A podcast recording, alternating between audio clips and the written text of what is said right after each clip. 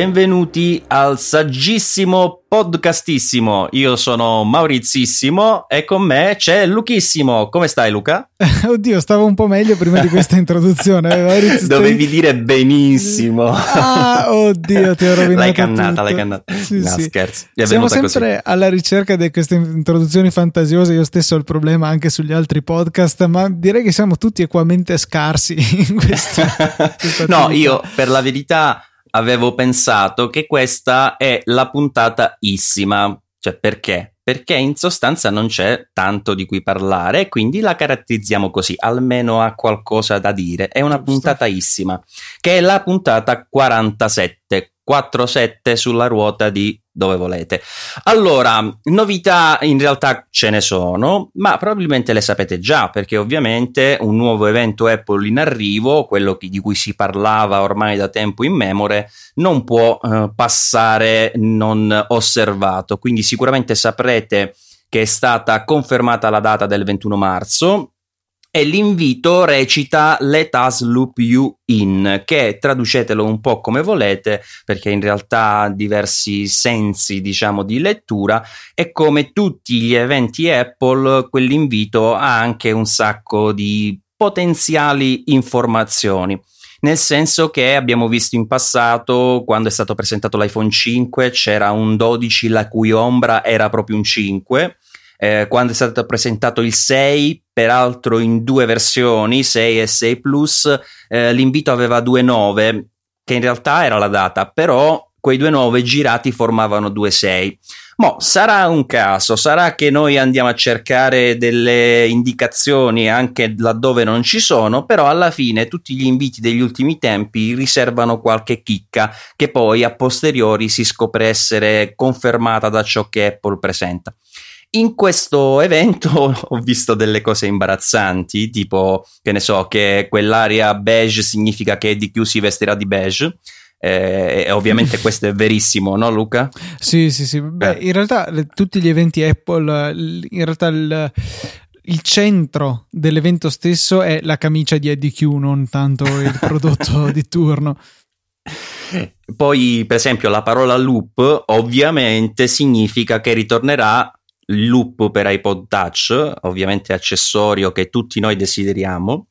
eh, che ci sarà un eh, nuovo milanese, il braccialetto loop nero, non mi chiedetemi perché, ma sto leggendo le informazioni di un'immagine di tale Jack Renton 98 che ha pubblicato questo tweet simpatico dove eh, ha un po' ironizzato chiaramente come stiamo facendo noi, eh, andando a scherzare cercando degli indizi improbabili. Alcune cose però sono potenzialmente vere, nel senso che ci sono diverse curve che potrebbero richiamare il design eh, del, del nuovo iPhone SE, che da quello che si sa è curvo, i quattro colori che potenzialmente sono quelli ormai tipici di Apple, quindi il rosa gold, il gold, il grigio e il grigio scuro. E questi però eh, potrebbero riguardare anche l'iPad. Luca, che dici? Questo iPad Rose Gold lo fanno? Ma sì, penso di sì, cioè sarebbe l'elemento distintivo dal punto di vista estetico perché non vedo all'orizzonte un grosso stravolgimento a parte magari l'aggiunta dello smart connector si chiama quello di iPad Sì. Ecco, anche sul modello da 9,7 pollici, che come si diceva diventerà un nuovo elemento della famiglia Pro e, e quindi sicuramente andrà a ottenere il supporto a questo genere di accessori. Però ecco, non, non vedo a parte questo grosse modifiche all'estetica del dispositivo che ormai da tre anni conosciamo e, e quindi un'aggiunta di un colore che tutto sommato ha avuto anche un discreto successo con iPhone 6S la vedo abbastanza probabile. Sì, eh, l'iPhone SE diciamo è piuttosto scontato che potrebbe avere questi colori, ma poi neanche tanto, perché essendo un modello diciamo di ingresso che teoricamente dovrebbe anche se con buon hardware posizionarsi al di sotto degli altri iPhone, eh, sia per virtù dello schermo ma anche di qualche funzioncina in meno, per esempio pare che non ci sarà il 3D touch, ne avevamo parlato già nella precedente puntata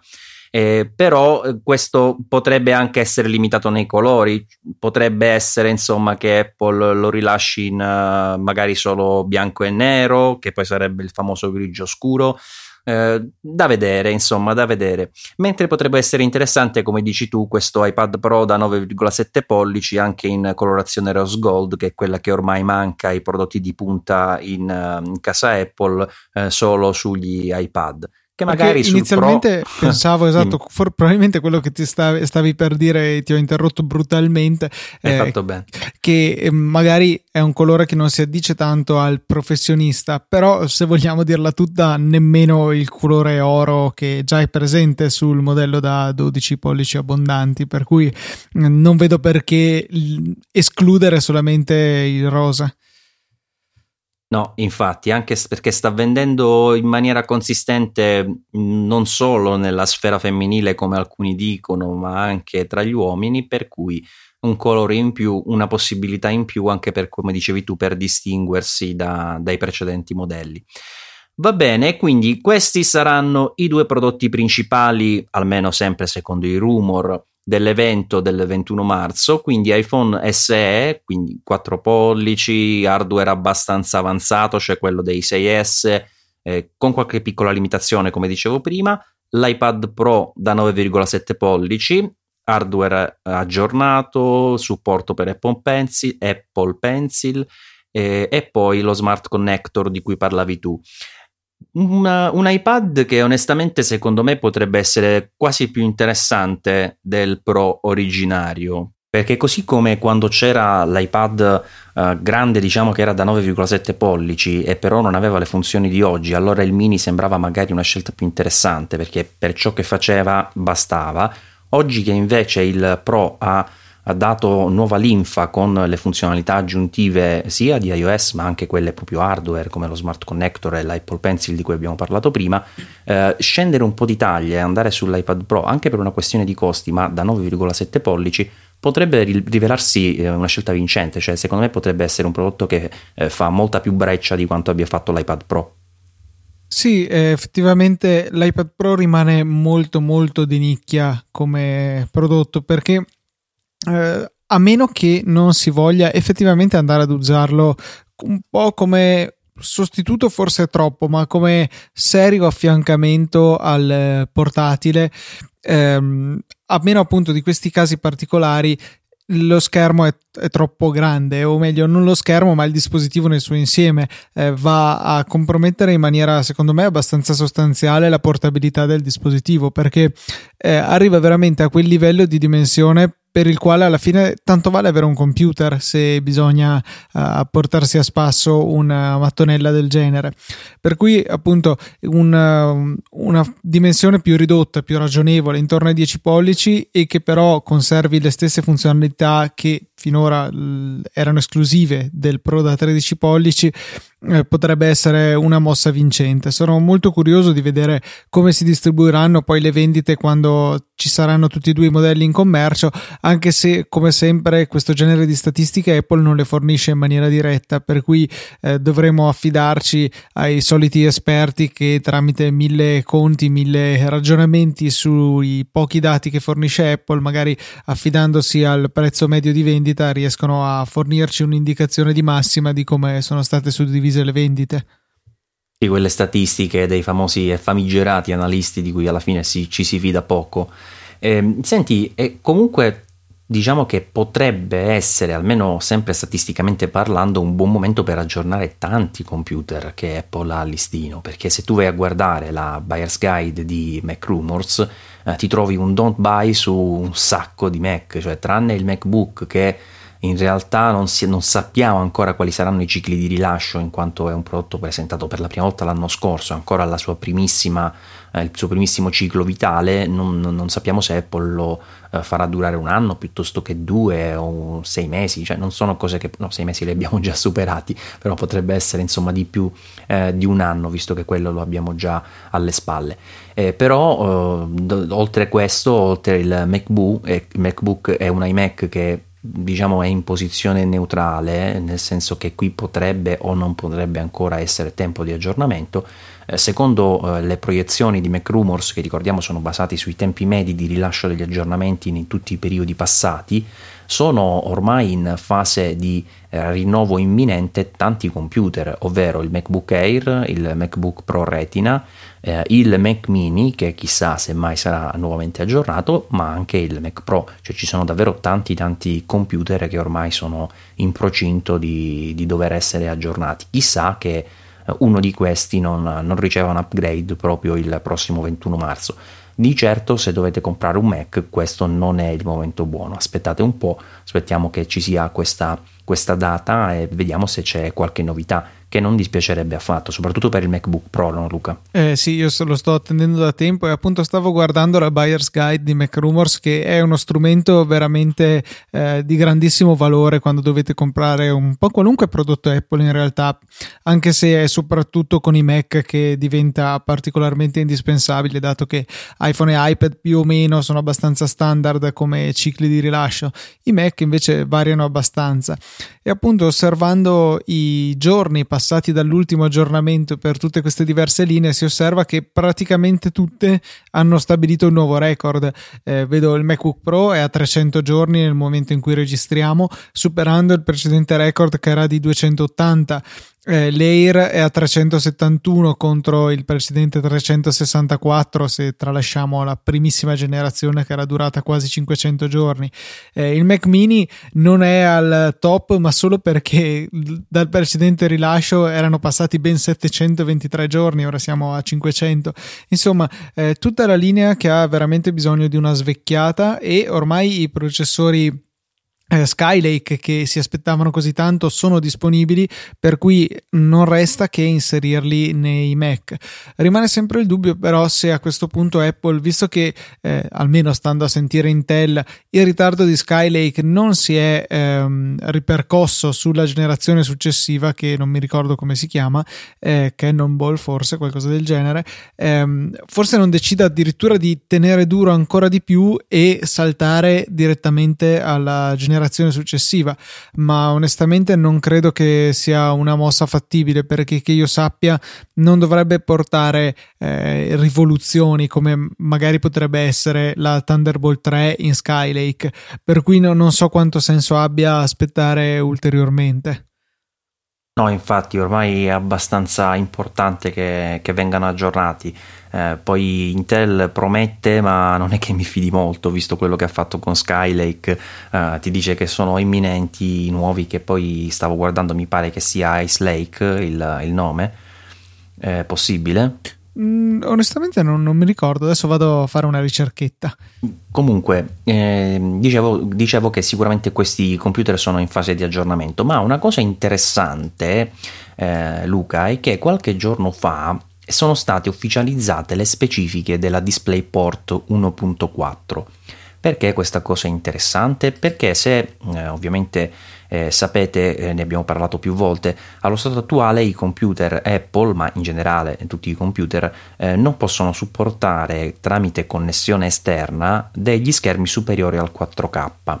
perché è una questione proprio fisica, cioè eh, la banda che passa nella DisplayPort 1.2 che c'è attualmente nella Thunderbolt eh, non consente di superare quella mole di dati di pixel, infatti per esempio sulla, eh, sul Retina 5K Apple si è dovuta inventare un marchingegno direttamente all'interno del computer eh, per superare questo, questo limite e usare uno schermo con risoluzioni superiori. Eh, proprio a ridosso quindi della, di questo evento eh, è stato eh, pubblicato eh, e rese, sono state rese note le specifiche della DisplayPort 1.4 che invece superano abbondantemente questo limite perché eh, questa potrà eh, fornirci la possibilità di gestire anche monitor fino ad 8K, quindi un eventuale schermo 5K Apple Uh, sarebbe tecnicamente possibile, cioè in realtà questo era tecnicamente possibile anche prima, ma poi non avevi dove usarlo, ma in questo caso sarebbe interessante e magari eh, potrebbe dare un senso a questa lunghissima attesa prima del rilascio di aggiornamenti, perché magari eh, che ne so, arriva una nuova uh, connessione su questi computer che potenzialmente potrebbero, ci metto tutti i condizionali, del, i condizionali del caso, uscire il 21 marzo e associati a questi un nuovo schermo 5K Che dici? Sarebbe bello, no Luca? Questo effettivamente sarebbe l'unico scenario in cui avrebbe senso attendere, solo che non lo vedo proprio dietro l'angolo perché ehm, se non sbaglio cioè, è stata appena finalizzata per cui insomma ci vorrà un pochettino prima che possa inserirsi in prodotti che presumibilmente sono già in fase di sviluppo da molti mesi. Eh, giusto per complet- ah, su questo mi permetto di interromperti solo per, per dirti una cosa perché se ci, se ci fai caso in passato è successo più di una volta che chi collabora con Apple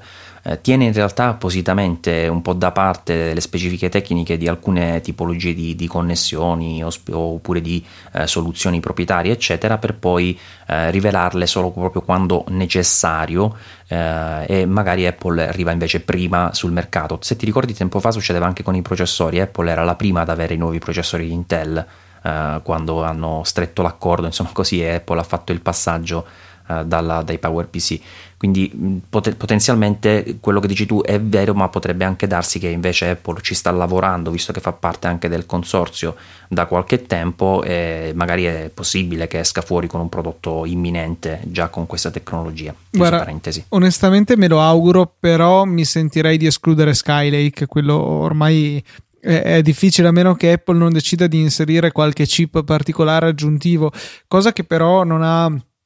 non ha riscontro in quello che hanno fatto in, nel passato perché eh, era stato con l'USB 3 che era stata disponibile per anni eh, sul computer della concorrenza che non avevano aspettato che Intel ne includesse il supporto direttamente nei suoi processori, nei chipset. Eh, se non sbaglio aveva aspettato Ivy Bridge che era la, il primo ad averne il supporto nativo, mentre altri avevano scelto di integrare dei chip ulteriori sulle loro schede madri per poter fornire supporto a questa nuova tecnologia. Quindi dubito che con Skylake Apple possa portarci questa, eh, questa connessione che effettivamente sarebbe molto utile aspetterà come minimo Kaby Lake, che dovrebbe essere un, uh, un intermedio, un Skylake Plus, chiamiamolo così, che dovrebbe arrivare nel quarto quarto del quarto trimestre del 2016 e che eh, va a um, precedere il successivo invece salto di generazione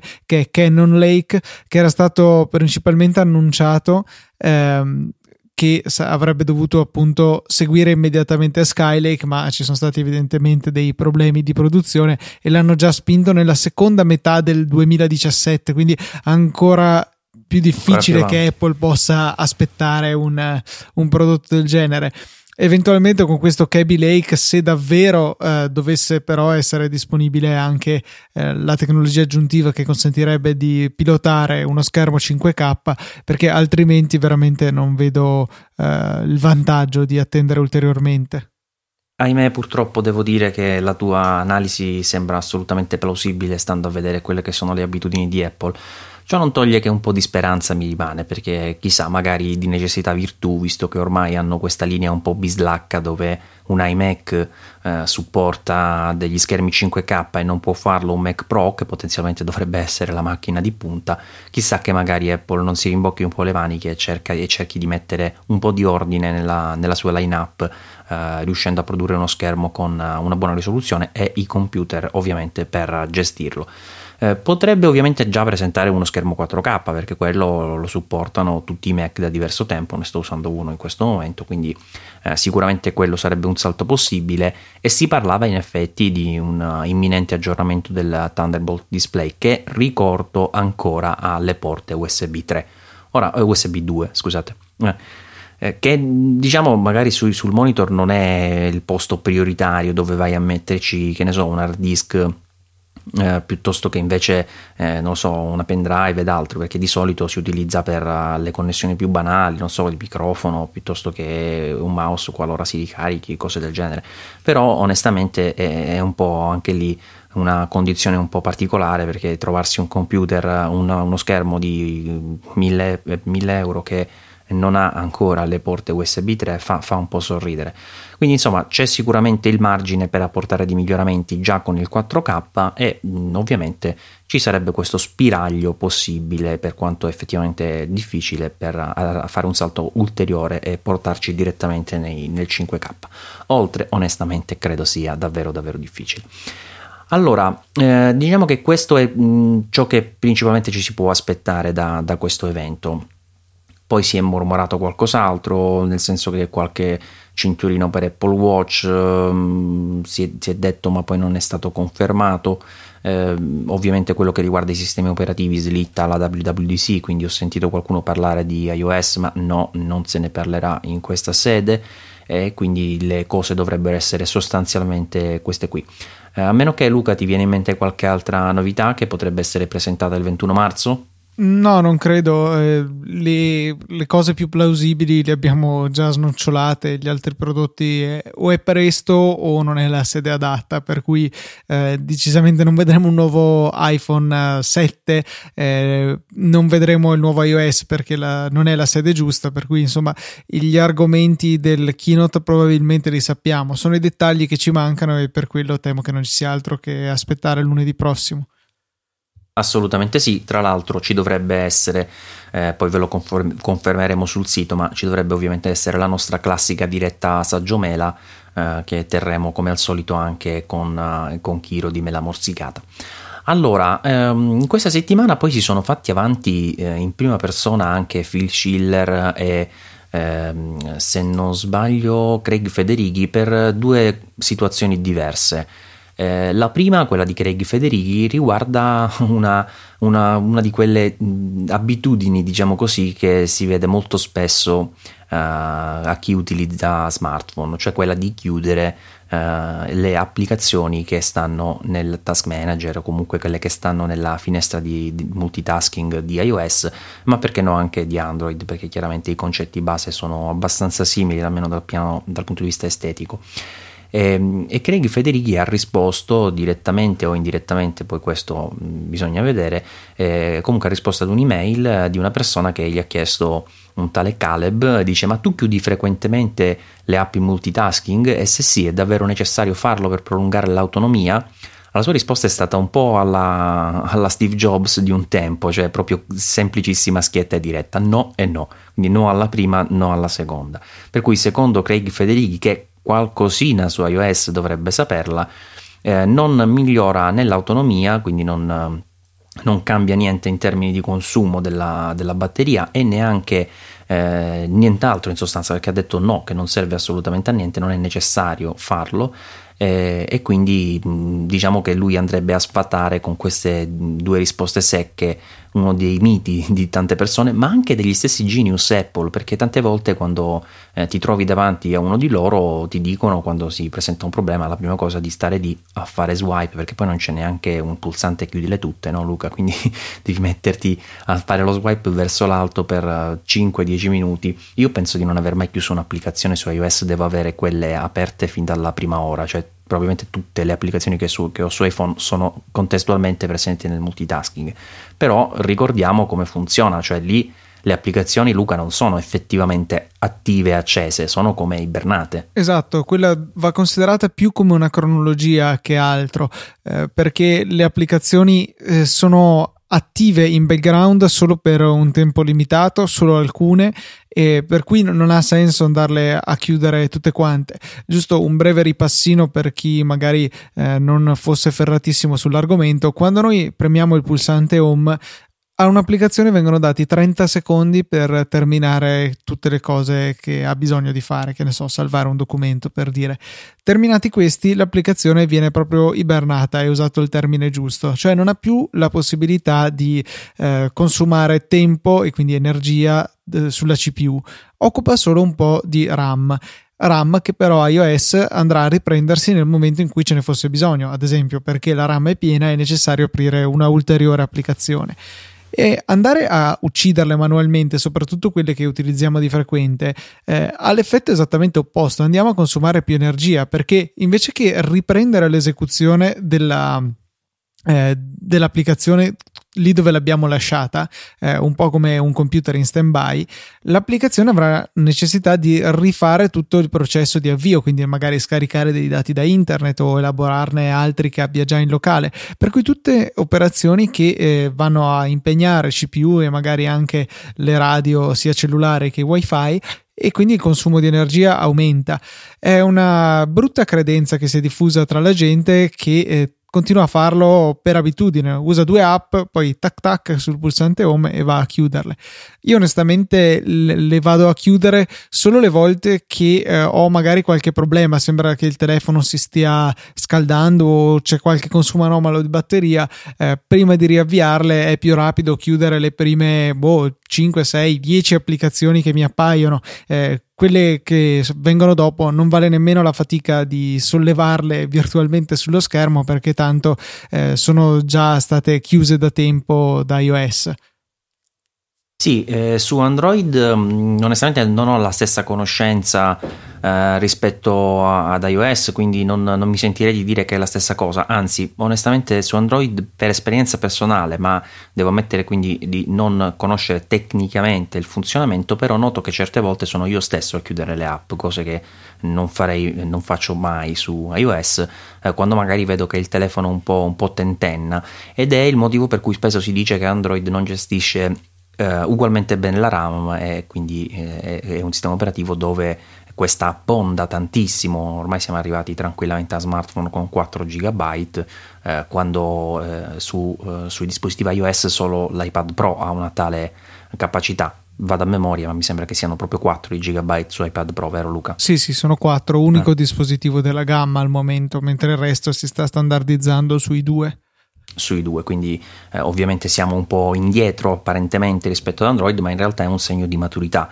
Eh, perché su, uh, su, su iOS, eh, come tu giustamente hai spiegato, il funzionamento è completamente diverso. E vorrei qui sfatare anche un altro mito che non riguarda solo iOS, ma riguarda in generale anche il Mac, ma più mm, in generale ancora tutti i computer, che molta gente sta lì a guardare quanta RAM libera ha, come se avere RAM libera sia un bene. Allora, in realtà avere RAM libera non è un bene perché significa che il sistema operativo non la sfrutta a dovere, cioè è normale che appena accendete il terminale ci sia più RAM possibile libera, però nel momento in cui voi iniziate a utilizzare le app ha senso che questa venga occupata proprio per velocizzare le operazioni secondo la logica che vi ha descritto prima Luca, cioè l'applicazione rimane ibernata però ha tutte le informazioni in RAM, appena la lanciate viene immediatamente ripescata dall'ultima condizione e funziona subito. Ovvio che poi il sistema la tiene occupata ma solo fin tanto che eh, questa cosa non viene richiesta insomma, della, della RAM ulteriore noi lanciamo una nuova app, eh, le informazioni più vecchie vengono cancellate e automaticamente quella, le informazioni in RAM vengono sostituite dalla più recente. È un meccanismo eh, dinamico eh, per il quale il, in realtà il funzionamento ottimale si ottiene quando la RAM è sempre quasi tutta piena, non del tutto ma quasi tutta, no Luca? Sì, avere quel minimo di spazio di manovra necessario a poter rapidamente aprire una nuova applicazione senza magari la necessità di espellerne un'altra dalla memoria, ma al contempo tenere in RAM che ricordiamo è la memoria massiva, nel senso con una certa capacità più veloce che abbiamo nel computer. Abbiamo oggi eh, SSD particolari che riescono a fare diversi gigabyte al secondo in lettura e probabilmente anche in scrittura. Beh, la RAM è un ordine di grandezza più più veloce, per cui eh, è chiaro il vantaggio nell'avere molti dati, anche se fossero solo magari dei, delle semplici cache eh, salvate in RAM, la velocità di tutto il computer si massimizza. E la cosa è evidentissima se capita di usare un computer senza SSD. Dopo che si è aperto un programma, le successive aperture sono molto più rapide perché il sistema operativo tiene memorizzati in RAM i file che prima ha letto con fatica dall'hard disk. Invece con l'SSD questa differenza si nota ovviamente di meno perché sono decisamente più veloci. Chissà Luca quando arriveremo così in alto con la velocità degli SSD che non ci sarà più differenza tra RAM e, e questi ultimi, ti immagini? Era una, Quindi... una frontiera che avevano uh, indagato, usare la RAM anche per uh, la memoria di massa, solo che c'è sempre quel piccolo dettaglio che se per caso fai saltare la corrente o si scarica la batteria perdi tutti i tuoi contenuti. Eh, sì. Però insomma sì, sarebbe, sarebbe bello arrivare ad avere delle memorie di massa massa con la stessa velocità che oggi ci garantiscono le RAM, che sono sì elevate, ma a loro volta non sono nulla se paragonate alle velocità delle cache, quelle interne al processore, quelle che ne abbiamo qualche megabyte se va bene, quelle sono ancora moltissime volte più veloci della RAM. È tutto un processo evolutivo, insomma, pian pianino le velocità che una volta erano riservate alle memorie più vicine elettricamente al processore si estendono anche ad altri dispositivi più lontani e più capienti. mentre Craig Federighi si è esposto per mettere un po' di chiarezza, almeno dal suo punto di vista, sulla questione delle app in background, eh, Phil Schiller si espone, ma in questo caso per una negatività di, di Apple, non una, un suo lato positivo come poteva essere quello della gestione della memoria in iOS, ovvero quello della, del tema delle classifiche in App Store. Classifiche che sicuramente avrete sentito più volte o avrete visto voi stessi, eh, sono effettivamente poco attendibili perché si, eh, veng- si arriva lì facilmente con uh, del, delle logiche che non sono magari comprensibili a noi Uh, utenti finali, ma che uh, chi pubblica le app e chi ha esperienza in merito sa molto bene, riesce anche in qualche modo a pilotare uh, in modo tale da risultare immediatamente tra le app nuove, tra le app consigliate, così in alto nella classifica da avere un, un, boost, una visibilità così, così grande che questo poi sospinge le vendite al tempo stesso con queste vendite ritorna anche in auge la visibilità. Insomma, un, un cane che si morde la coda, diciamo così, ma in senso positivo per gli sviluppatori che quando riescono ad arrivare lì, e alcuni lo fanno anche in maniera non proprio lecita, eh, hanno poi un ritorno molto importante in termini di visibilità e quindi anche economico. Ma il problema della, delle classifiche di App Store è che sono proprio oh, facilmente drogabili per chi sa dove mettere le mani e come ottenere eh, i risultati che Apple va a gestire nei propri algoritmi. E infatti eh, sta un po' uh, venendo fuori la cosa in queste, in queste ore nella, nell'App Store canadese eh, dove praticamente tutte le applicazioni eh, no, in rilievo sono applicazioni clone di un gioco che si chiama 2048, forse avrete già visto eh, anche da noi, eh, che eh, praticamente hanno conquistato quasi tutte le prime posizioni della classifica e sono i cloni, neanche l'applicazione originale. Quindi qui eh, si pone una questione doppiamente fastidiosa perché intanto eh, chi magari ha realizzato il gioco originale si trova danneggiato da un clone e quindi c'è chi dice ma Apple visto che eh, ci tiene così tanto al suo orticello ma chissà perché o meglio non sbaglia ad accettare anche le applicazioni clone delle altre. Pensate ad Angry Birds quante volte è stato clonato proprio a, a morire. Eh, alla fine, se poi tu non hai visibilità che ottieni perché sai fare marketing, è facile che il clone magari ti superi anche in classifica, no, Luca? Sì, è il, paradosso che si ha in questo, in questo mercato delle app cloni e eh, è una di quelle cose che in teoria non dovrebbero esistere. Dopotutto, ogni singola applicazione che possiamo scaricare sui nostri dispositivi in teoria è stata verificata da un umano, eh, solo che chiaramente Apple non è perfetta, hanno una quantità di applicazioni da dover esaminare ogni giorno che rende impossibile fare un controllo approfondito su tutti quanti. Però eh, queste violazioni così palesi del copyright stonano decisamente e non dovrebbe essere il singolo sviluppatore dell'originale a doversi prodigare per far rimuovere i cloni. Questi non dovrebbero proprio arrivarci sull'App Store. E Schiller, che ricordiamo è da dicembre che prende un po' la responsabilità della, dell'App Store, che prima era di EDQ,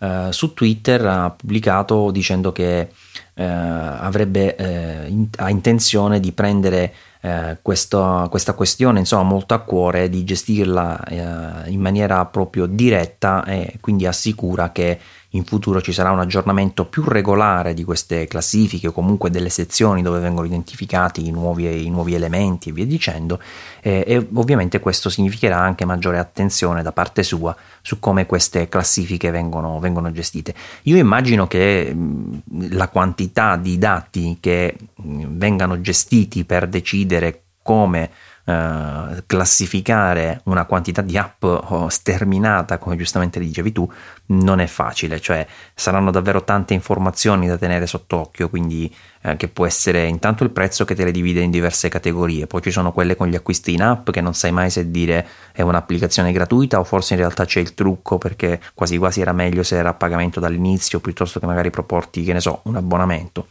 Eh, oppure ci sono le app che eh, sono cloni magari dell'originale, però tu dovresti conoscere tutte le app per capire che questo è un clone e anche qui non è mica una cosa facile. Poi ci sono le recensioni dei, degli utenti e anche queste o si possono comprare quelle positive oppure molto spesso quelle negative sono fallate. Eh, non è semplice, Luca. No, è una situazione difficile. Il fatto è che non c'è una soluzione universale per questo, bisogna valutare singolo caso per caso e sperare che le persone siano infallibili. Purtroppo non la vedo come una situazione di facile soluzione. No, anche perché per esempio l'informazione di quante volte un'app viene scaricata è un'informazione pericolosissima, perché se tu metti in primo piano le applicazioni più scaricate, automaticamente quelle applicazioni hanno più possibilità di continuare ad essere più scaricate quindi crei anche qui un circolo vizioso nel quale è difficile poi eh, eh, far sì che altre applicazioni riescano ad emergere. Decisamente, è un... Eh, rischi di creare un, proprio una, una echo chamber la chiamano, una stanza piena di eco dove poi alla fine sono sempre le stesse le app e se da un lato mediamente un'app tanto scaricata vuol dire un'app buona, eh, allo stesso tempo impedisce all'app eh, nuova e realizzata con tanta passione, tanto impegno, molto valida, ma che ancora poche persone hanno scoperto e se questa viene penalizzata nella ricerca o nell'esposizione dello, nello store ehm, venendo insomma mostrata dopo tante altre già più famose, è chiaro che questo limita pesantemente la sua possibilità di diventare a sua volta un'app diffusa. Eh, allo stesso tempo è anche giusto che eh, quando esce qualche applicazione che fa grande successo, penso a Periscope qualche mese fa, un anno fa, eh, è giusto che venga promossa, però allo stesso tempo bisogna dare la possibilità a tutti di essere trovati e tutti in questo mercato significa uh, un milione e mezzo di applicazioni, insomma dei numeri spropositati e non è assolutamente facile. Non è facile e poi Apple tra l'altro di suo non è proprio il top da questo punto di vista uh, perché abbiamo visto diversi, diverse problematiche che riguardano in generale tutti i suoi store. Mi viene in mente per esempio quella della ricerca, quante volte è stata presa di mira la ricerca, ma anche le classifiche stesse io non le guardo, cioè io eh, tendo a, a, vedere ciò che il, il, web o comunque la società solleva, cioè eh, ciò che viene portato un po' in alto dagli articoli piuttosto che dai consigli di amici o dalle recensioni che posso leggere online, eh, vado a cercarlo, ma non mi sognerei mai di aprire eh, l'iPhone per cercare qualcosa che mi serve in App Store perché è praticamente impossibile, cioè è meglio cercare su Google, fai conto che ti serve un'applicazione per fare una cosa su iPhone, tu non ci arrivi dalla descrizione mettendo quelle informazioni nel campo di ricerca a trovare l'app, è molto difficile non succede praticamente mai. Infatti, eh, la mia soluzione è scrivere cosa che voglio fare iPhone su Google, è l'unico sistema per trovare qualcosa di utile. Anche perché poi magari eh, non trova direttamente l'applicazione, però ti trova eh, magari uno di quegli articoli, le 5 app migliori per fare cosa X, oppure recensioni dell'applicazione stessa, ed è più facile attingendo a una banca dati maggiore riuscire a fornire dei risultati rilevanti. Eh, mentre invece cercando solo sull'App Store sei proprio alla mercé di tutti quei trucchetti che tu prima citavi che gli sviluppatori un po' scorretti possono sfruttare per eh, andare a valorizzare le proprie app nei risultati della ricerca. Sai Luca, qualche settimana fa, forse un mese ormai, ho scoperto cosa significa Duckhead. Io non avevo mai sentito questo termine, però è uscito un programma di richiamo di Apple, ne abbiamo anche parlato per quanto riguarda uh, questi aggeggini che sono uh, la parte che si aggiunge all'alimentatore di iPad o MacBook eh, con la presa, praticamente la, la spina, insomma, chiamatela come, come, più giusto fare perché io non sono praticissimo, ma comunque c'è la classica spina italiana eh, che eh, si inserisce sulla, sull'alimentatore. E quella che praticamente si può anche sostituire è sui Mac eh, inserire un cavo più lungo che ha poi l'asciugo Cosa succede? Che qualche tempo fa c'è stato un programma di richiamo perché quelle di alcune iPad Air di seconda generazione avevano qualche problemino. Anzi no, mi pare che fossero un po' tutti, comunque c'era un modo semplice per scoprirlo perché sulla Uh, se, se, c'era l'incisione europea diciamo sulla, uh, su questo DAC era uno corretto altrimenti si poteva richiedere la sostituzione. Ma non era questo il punto. Eh, ho scoperto questo termine e poi l'altro giorno ho visto un prodotto con un nome simile cioè Blockhead. Mi sono chiesto ma che diavolo sarà? Alla fine è qualcosa che va a sostituire e per certi versi a migliorare, anche se non uh, in maniera totale, perché per, particolari, per alcuni particolari utilizzi è anche scomodo, ma in linea di principio va a migliorare un po' questo duck head eh, realizzato da Apple che si innesta, come vi dicevo prima, all'alimentatore dei MacBook eh, e anche degli iPad. Perché praticamente voi sapete che questo ha la spina eh, sul lato corto dell'alimentatore, quindi quando noi lo mettiamo alla corrente, l'alimentatore per tutta la sua lunghezza, e alcuni sono anche belli grandi, eh, va a sporgere dalla presa, quindi mh, crea ovviamente un po' di sbilanciamento, ma soprattutto crea proprio un elemento fastidioso, non tanto da vedere, ma anche perché è facile eh, sbatterci, inciamparci o comunque per il semplice sbalzo ed il peso può tendere a staccarsi dalla spina. Inoltre il cavetto che si posiziona proprio al centro eh, della, dell'alimentatore eh, è soggetto a molte tensioni perché teniamo magari il computer in alto, lo tiriamo, insomma è veramente una posizione un po' a rischio. È utile quando abbiamo magari, non so, una ciabatta, una multipresa, allora l'alimentatore in quel modo occupa poco spazio in larghezza però questo blockhead invece cosa fa? Inverte totalmente la posizione eh, della, della spina e quindi noi abbiamo la possibilità di mettere l'alimentatore di piatto, quindi eh, senza occupare spazio eh, che è a sbalzo dalla, dalla, parete dove è posizionata la presa elettrica e soprattutto inverte la posizione della, della, del filo che non parte più dal centro nella parte eh, diciamo orizzontale ma scende dal basso quindi con molte meno sollecitazioni Ovviamente, come sempre succede in questi casi, non è disponibile per la nostra rete italiana, quindi alla classica spina uh, americana, che poi non so in quali altri paesi viene adoperata. Ma onestamente mi è piaciuto molto. Mi auguro che questo prodottino venga distribuito anche da noi. A te piacerebbe, Luca? Sì, sarebbe interessante, anche se in realtà eh, nelle situazioni in cui eh, uso più frequentemente il Mac eh, sarebbe controproducente, però in particolare in viaggio secondo me potrebbe rivelarsi molto utile per eh, risparmiare spazio e soprattutto, come dicevi tu, cercare di prevenire un po' le cadute del trasformatore, che insomma ha un peso piuttosto consistente, soprattutto per il MacBook Pro da 15 pollici che ha l'adattatore da 85 watt, se non sbaglio, che è il più grosso della famiglia di alimentatori per i Mac e ehm, avendo appunto un, un, peso del genere, eh, se la presa non è molto ehm, rigida, magari quelle nuove ancora tengono bene, le altre un po' con, con, l'usura tendono a non tenere più così saldamente i connettori in, nella loro sede, eh, mi è capitato che basta sfiorarlo perché si stacchi dalla presa. Con questo sistema qui invece c'è molta meno leva per il peso del, dell'alimentatore per riuscire a scalzarsi dalla presa e sarebbe molto molto comodo. Ha un prezzo abbastanza elevato perché si parlava di una ventina di dollari, però tutto sommato se uno eh, ha una qualche situazione per cui gli consentirebbe un posizionamento più efficace dell'alimentatore, beh direi che questi 20 euro su un computer da 2000 tutto sommato forse si possono anche spendere. Eh, direi assolutamente di sì, se no facciamo come quelli che si preoccupano perché la cover dell'iPhone costa 3 euro invece di 1 euro dai cinesi e non va bene quando magari poi viene posizionata su un dispositivo che hanno pagato 1000.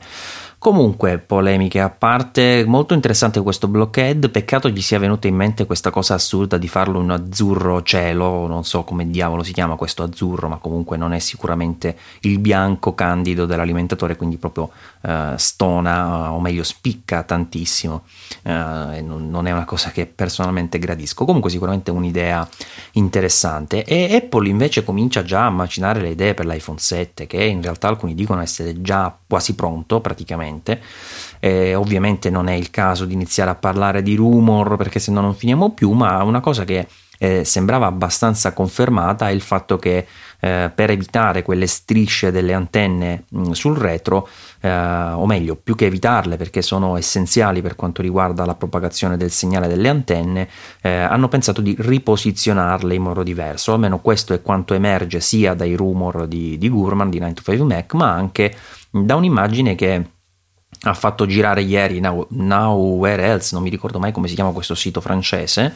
eh, vediamo se riesco a beccarlo giusto per non dire il nome sbagliato, no non lo trovo, se lo trovo più tardi ve lo dico più avanti, eh, comunque eh, c'è questa immagine che mostra appunto il dorso della, di questo ipotetico sempre iPhone 7 eh, dove queste righe invece di essere proprio orizzontali e tagliare vistosamente il retro fanno il giro nella parte alta e nella parte bassa risultando effettivamente molto più discrete.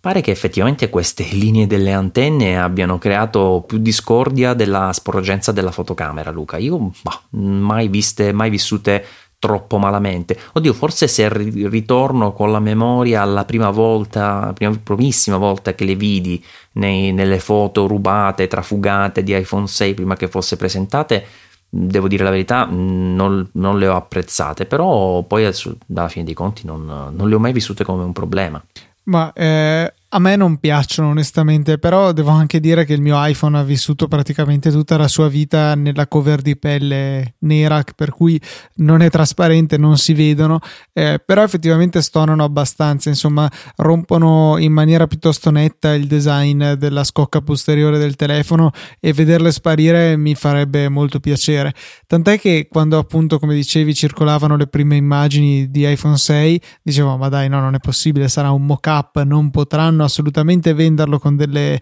eh, strisce così brutte e invece sono, sono arrivate in vendita. Eh, c'era una chiara motivazione tecnica, anche se eh, la motivazione tecnica comunque non imponeva che fossero così brutte, forse si poteva fare un po' meglio. I colori soprattutto non le imponeva, perché per esempio su quello rosa sono bianche, quindi proprio spiccano tantissimo. Eh, infatti, infatti, per cui mi fa piacere poterne forse constatare la loro dipartita e,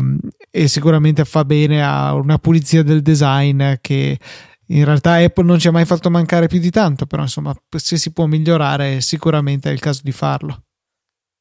E con un brevissimo rumor su iPhone 7 direi che siamo arrivati alla fine di questa puntataissima Luca, abbiamo già il titolo questa volta, non ci dobbiamo pensare più di tanto. Eh, perfetto, benissimo così.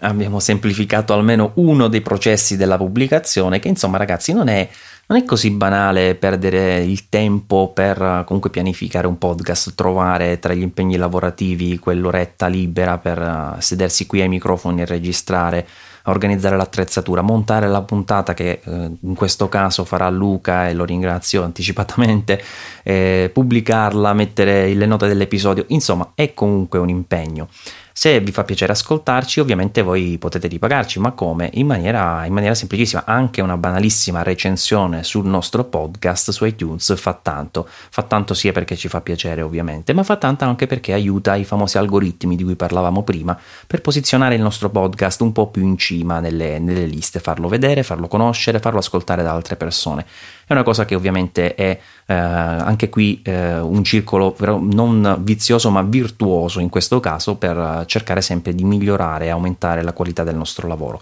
Luca, come ci possono contattare? I contatti sono due principali, abbiamo Saggio Podcast, easypodcast.it per le comunicazioni più lunghe, poi eh, c'è anche Twitter, at Saggio Podcast, che ci consentirà insomma delle interazioni più rapide. Ci siamo anche io e te personalmente su Twitter, tu sei at SimpleMal e io sono invece at LucaTNT.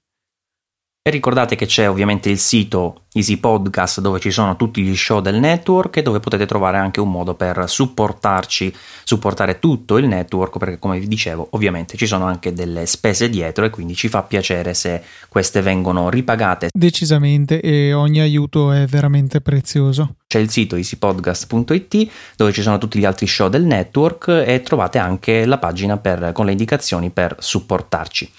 Eh, va benissimo, chiudiamo questa puntataissima e alla prossima. Ciao. Ciao a tutti, alla prossima.